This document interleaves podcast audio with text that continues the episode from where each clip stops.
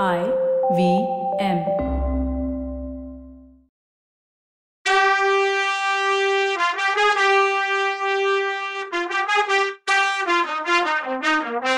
வணக்கங்க. நான் கவிதா பேசுறேன். வெல்கம் டு கதை பாட்காஸ்டின் பொன்னியின் செல்வன். இது எபிசோட் நம்பர் நூத்தி எழுபத்தி மூணு. நான் எல்லாரையுமே சந்தேகப்படுறேன்னு சொன்னா மணிமேகலை. என் காத்து உங்க மேல அடிச்சிருச்சு போல. என் முகத்துல முழிச்சதுனால தான் உங்களுக்கு இப்படிலாம் தோணுதோன்னு கேட்டான் வல்லவன். உடனே மணிமேகலை ஒரு விதத்துல அது கூட உண்மைதான். பழுவூர் இளையராணி உங்களை அழைச்சிட்டு வர சொல்லி எனக்கு சொன்னாங்க. அவங்க கூட பேசும்போது எனக்கு ஒரு சந்தேகமும் தோணல. எல்லாமே சரின்னு தோணுது. இந்த பக்கம் வந்ததும் அவங்க மேலேயே சந்தேகம் வருதுன்னு சொன்னான். என்ன சந்தேகம் உங்களுக்கு இளவரசி? நந்தினி தேவி மேல? அப்படின்னு கேட்டான் வல்லவன். அவங்களும் சேர்ந்து உங்களுக்கு ஏதோ கெட்டது பண்றாங்களோன்னு தோணுதுன்னா இவ இந்த சந்தேகம் ஏன் வந்துச்சு? அவங்க என்ன எனக்கு கெட்டது செஞ்சிட முடியும்னு கேட்டான் இவன் அதுவும் என்னன்னு எனக்கு சொல்ல தெரியல. ஆனா அவங்க பேச்சும் நடவடிக்கையும் ஒரு சந்தேகத்தை உண்டு பண்ணுது. அடிக்கடி ஒரு வாழை கையில வச்சுக்கிட்டு ஏதேதோ பேசிட்டு இருக்காங்கன்னு சொன்னா மணிமேகலை. ஒரு பொண்ணோட கையில இருக்க வாழை பார்த்து நான் என்னைக்குமே பயப்பட்டதில்லைன்னு அதை விடன்னு சொல்ல வரும்போது முகத்துல உள்ள கண்ணுங்கிற வாளுக்கு பயப்படுவீங்க. அதானே? எல்லாரும் சொல்ற கதை இது. உங்களை நான் நந்தினி தேவி வாளுக்கு மட்டும் பயப்பட சொல்லல. முதல்ல நீங்க வேட்ட மண்டபத்துல இருந்து நான் இந்த ரூமுக்குள்ள வந்ததை ஞாபகப்படுத்தி பாருங்கன்னு சொன்னான். நல்லா ஞாபகம் இருக்கு தேவின்னு சொன்னான் அவன். கொலகாரங்க சில பேரு உங்களை ஃபாலோ பண்ணி வந்ததா சொன்னீங்கல்ல? முதல்ல அதை நான் நம்பலதான். அப்புறம் வேட்ட மண்டபத்துக்குள்ள போய் பார்த்தேன். அங்க இருந்த மிருகங்களுக்கு பின்னாடி யாரோ சிலர் மறைஞ்சிருக்கதா எனக்கு தோணுச்சு. அவங்க உங்களை கொல்ல வந்தவங்களா என்ன? இல்ல உங்க கூட வந்தவங்களான்னு என்னால ஷியோரா சொல்ல முடியல. அதனாலதான் நான் அதை பத்தி யார்கிட்டயும் டிஸ்கஸ் பண்ணவே இல்லை. ஏன்னா அவங்கள பத்தி சொல்ல போனா உங்களை பத்தியும் சொல்ல வேண்டி இருக்குமே அப்படின்னு சொன்னா அவ. எனக்கு நீங்க எவ்வளோ பெரிய உதவி செஞ்சிருக்கீங்கன்னு எனக்கு இப்பதான் புரியுதுன்னா அவன் அதுக்காக இப்ப இத உங்ககிட்ட சொல்லலைங்க. கொஞ்சம் முன்னாடி நந்தினி தேவி உங்களை கூட்டிட்டு வர சொன்னப்போ அவங்க கிட்ட ஏதோ கேக்குறதுக்காக வெளியில வந்துட்டு திரும்ப உள்ள போனேன். கதவை சாத்திட்டு இருந்தாங்க. உள்ள இருந்து வேட்ட மண்டபத்துல இருந்து பேச்சு குரல் லேசா கேட்டுச்சு. வேட்ட மண்டபத்துல யாரோ ஆளுங்க ஒழிஞ்சிட்டு இருக்காங்களோன்னு தோணுச்சு. அவங்களுக்கும் பழுவூர் ராணிக்கும் ஏதாவது சம்பந்தம் இருக்குமோன்னு சந்தேகமா இருக்குன்னு சொன்னா மணிமேகலை. வந்தியத்தேவனுக்கு கொஞ்சம் திக்குன்னு இருந்துச்சு. இன்னைக்கு ஏதோ முக்கியமான விபரீதம் நடக்க போகுதோன்னு அவனுக்கு தோணுச்சு. அவ சொன்னது அதை இன்னும் உறுதியா நினைக்க வச்சுது. இளவரசி எனக்கு நீங்க ஒரு உதவி செய்யணும் அப்படின்னு சொன்னான். என்ன செய்யணும்னு சொல்லுங்கன்னா மணிமேகலை. வேட்ட மண்டபத்துக்கு போறதுக்கு வெளியில இருந்து சுரங்கப்பாதை வழியா வர்ற வழி ஒன்று இருக்கு. இப்போ நந்தினி இருக்க ரூம் வாசல் வழியா போகலாம். இதெல்லாம் இல்லாம மூணாவது வழி ஏதாவது இருக்கான்னு கேட்டான் அவன். ஆமா வேலைக்காரங்க போறதுக்குன்னு மூணாவதா ஒரு வழி இருக்கு. அரண்மனைக்கு யாராவது புதுசா ஒரு விருந்தாளி வந்தா அது வழியா தான் என் அப்பா அழைச்சிட்டு போவாங்கன்னு சொன்னான்.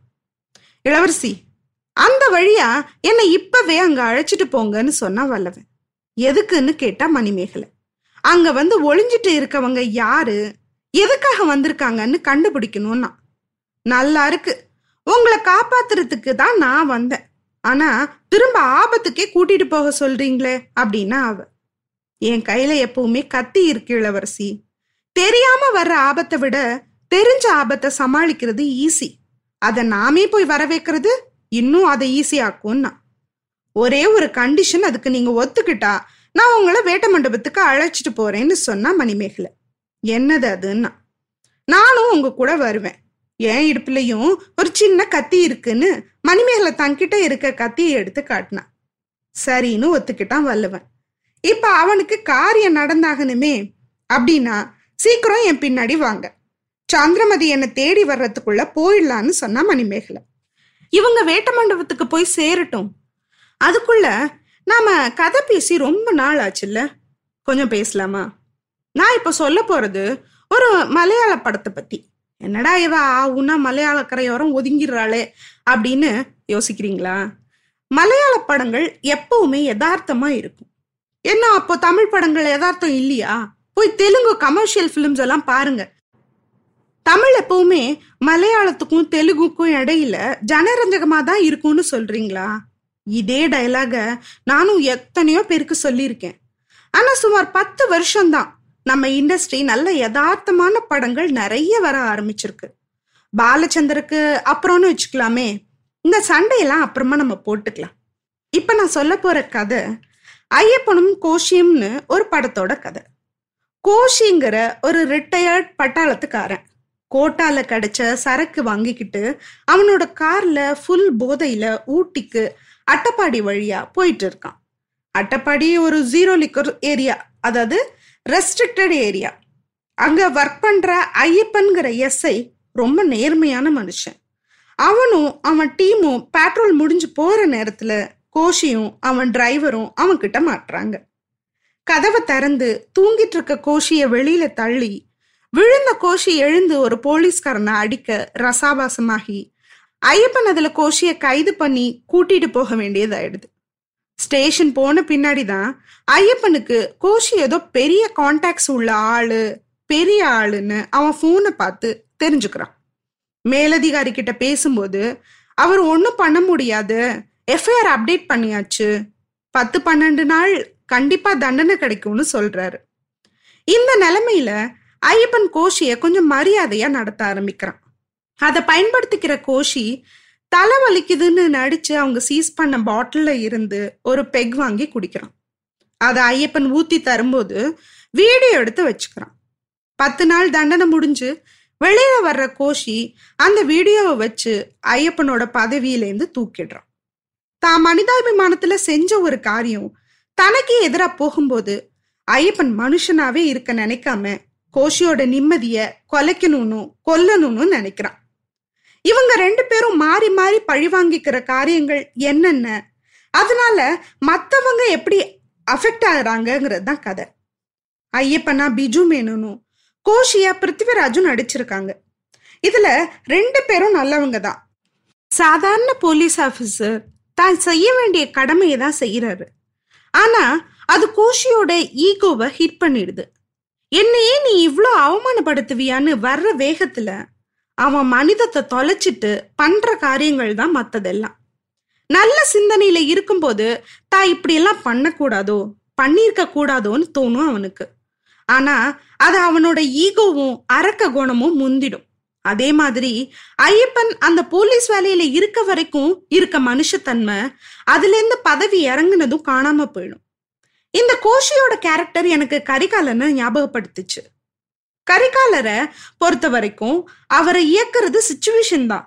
ஏதோ ஒரு சந்தர்ப்பத்துல வெறி பிடிச்சு மிருகமா போர்க்களத்துல எதிரிய தேடும்போது எதிரிய காப்பாத்தி வச்சிருக்கிறது தன்னோட காதலின்னு தெரிய வரும்போது வர்ற வெறியில எதிரிய கொன்னு அவன் தலைய ஊர்வலம் விடுறாரு. ஆனா அதே கரிகாலர் சாதாரண மனசுல யோசிச்சு பார்க்கும்போது தான் செஞ்ச தப்பும் நந்தினிக்கு அதனால வர்ற பழி வாங்குற மனநிலையும் அவருக்கு நல்லாவே புரியுது. அதே நந்தினி தன்னோட சகோதரியா இருக்க கூடும்னு தெரியும் போது இன்னும் அவ மேல பச்சாதாபம் தான் தோணுது. இது மாதிரி சூழ்நிலை கைதியா இருக்க கரிகாலர் தன்னை வாழ்க்கை நடத்திட்டு போற போக்குல போறார். அதனால அவர்கிட்ட மனிதனும் அரக்கனும் மாறி மாறி வாழ்றாங்க. நந்தினிய பத்தி நான் இதுல கம்பேர் பண்ணல. அவ கேரக்டர் என்னன்னு யாருமே புரிஞ்சுக்க முடியாது. படைச்ச கடவுளுக்கே தெரியுமான்னு குழப்பம்தான். இந்த படத்தோட முடிவுல யாரு மேலயும் தப்பு இருக்கா இல்லையான்னு நம்மளால ஜட்ஜ் பண்ணவே முடியாது. ஏன்னா மனுஷங்க எல்லாருமே நல்லவங்க தான். சூழ்நிலை அவங்கள கெட்டவங்களா காட்டுமே தவிர அவங்களுக்குள்ளயும் மனிதம் இருக்குன்னு புரிய வைக்கும். ஐயப்பனும் கோஷியும் அமேசான் பிரைம்ல இருக்கு. பார்த்து என்ஜாய் பண்ணுங்க. உங்க கமெண்ட்ஸை இங்க ஷேர் பண்ணுங்க. நீங்களும் என் கூட ஒத்து போறீங்களா இல்ல டிஃபர் ஆறீங்களான்னு கமெண்ட் பண்ணுங்க. இப்ப கதையில நாம எங்க இருக்கோம்? வழி வேற ஏதாவது இருக்கான்னு கேட்டு வேட்ட மண்டபத்துக்கு போயிட்டு இருக்கான் வந்தியத்தேவன் மணிமேகலை கூட. நந்தவனத்தை தாண்டி வல்லவனை கூட்டிட்டு போனா மணிமேகலை. அது ராத்திரிங்கிறதுனால மாளிகை ஓரமா அழைச்சிட்டு போய் மாளிகையில பூந்து யாரும் இல்லாத வழியில போனாங்க. அப்புறம் கதவு சாத்தியிருந்த ஒரு வாசப்படி பக்கத்துல வந்தாங்க. அங்கேயே அவனை நிக்க சொல்லிட்டு உள்ள போய் ஒரு விளக்க எடுத்துட்டு வந்தா மணிமேகலை. கதவை திறந்து விளக்கு வெளிச்சத்துல உள்ள போனாங்க. படிக்கட்டு இருந்துச்சு அது வழியா இறங்கி போனாங்க. கொஞ்ச தூரம் போனதும் முன்னாடி போன மணிமேகலை சட்டுன்னு நின்னு ஏதோ காலடி சத்தம் கேக்குதுன்னு சொன்னான். வந்தியத்தேவனும் காது கொடுத்து கவனமா கேட்டான். ஒரு செகண்ட் காலடி சத்தம் கேக்குற மாதிரி இருந்துச்சு அப்புறம் அது கேட்கல திரும்பி போற மாதிரி இருந்துச்சு. நாம போய் தான் ஆகணுமா?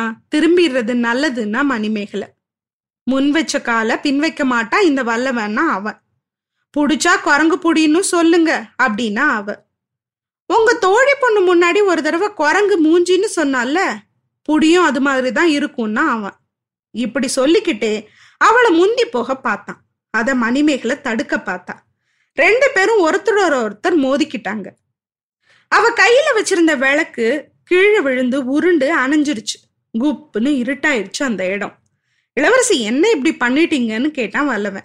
நீங்க ஏன் என்னை தாண்டி போக பாத்தீங்கன்னு கேட்டா அவ. ஆபத்து இருக்க இடத்துல பொண்ணுங்களை முன்னாடி போக சொல்லி எனக்கு பழக்கம் இல்லைன்னு சொன்னா வல்லவன்.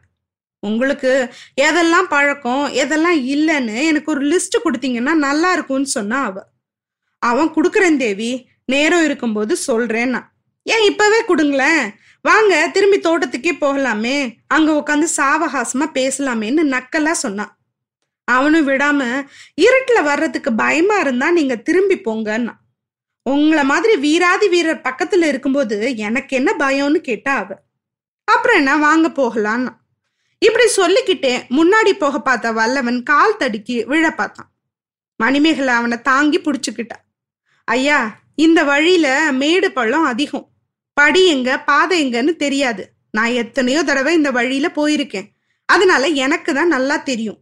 அதனால நீங்க எவ்வளோ சூறாதி சூரரா இருந்தாலும் என் கையை பிடிச்சிக்கிட்டு வர்றது பெட்டர் இல்லைன்னா வேட்ட மண்டபம் போய் சேர முடியாது. வழியில கால் ஒடிஞ்ச கிடக்க வேண்டியதுதான் இளவரசி உங்க கட்டளையே என் சாசனம்னு பணியோட சொன்னா வல்லவன்.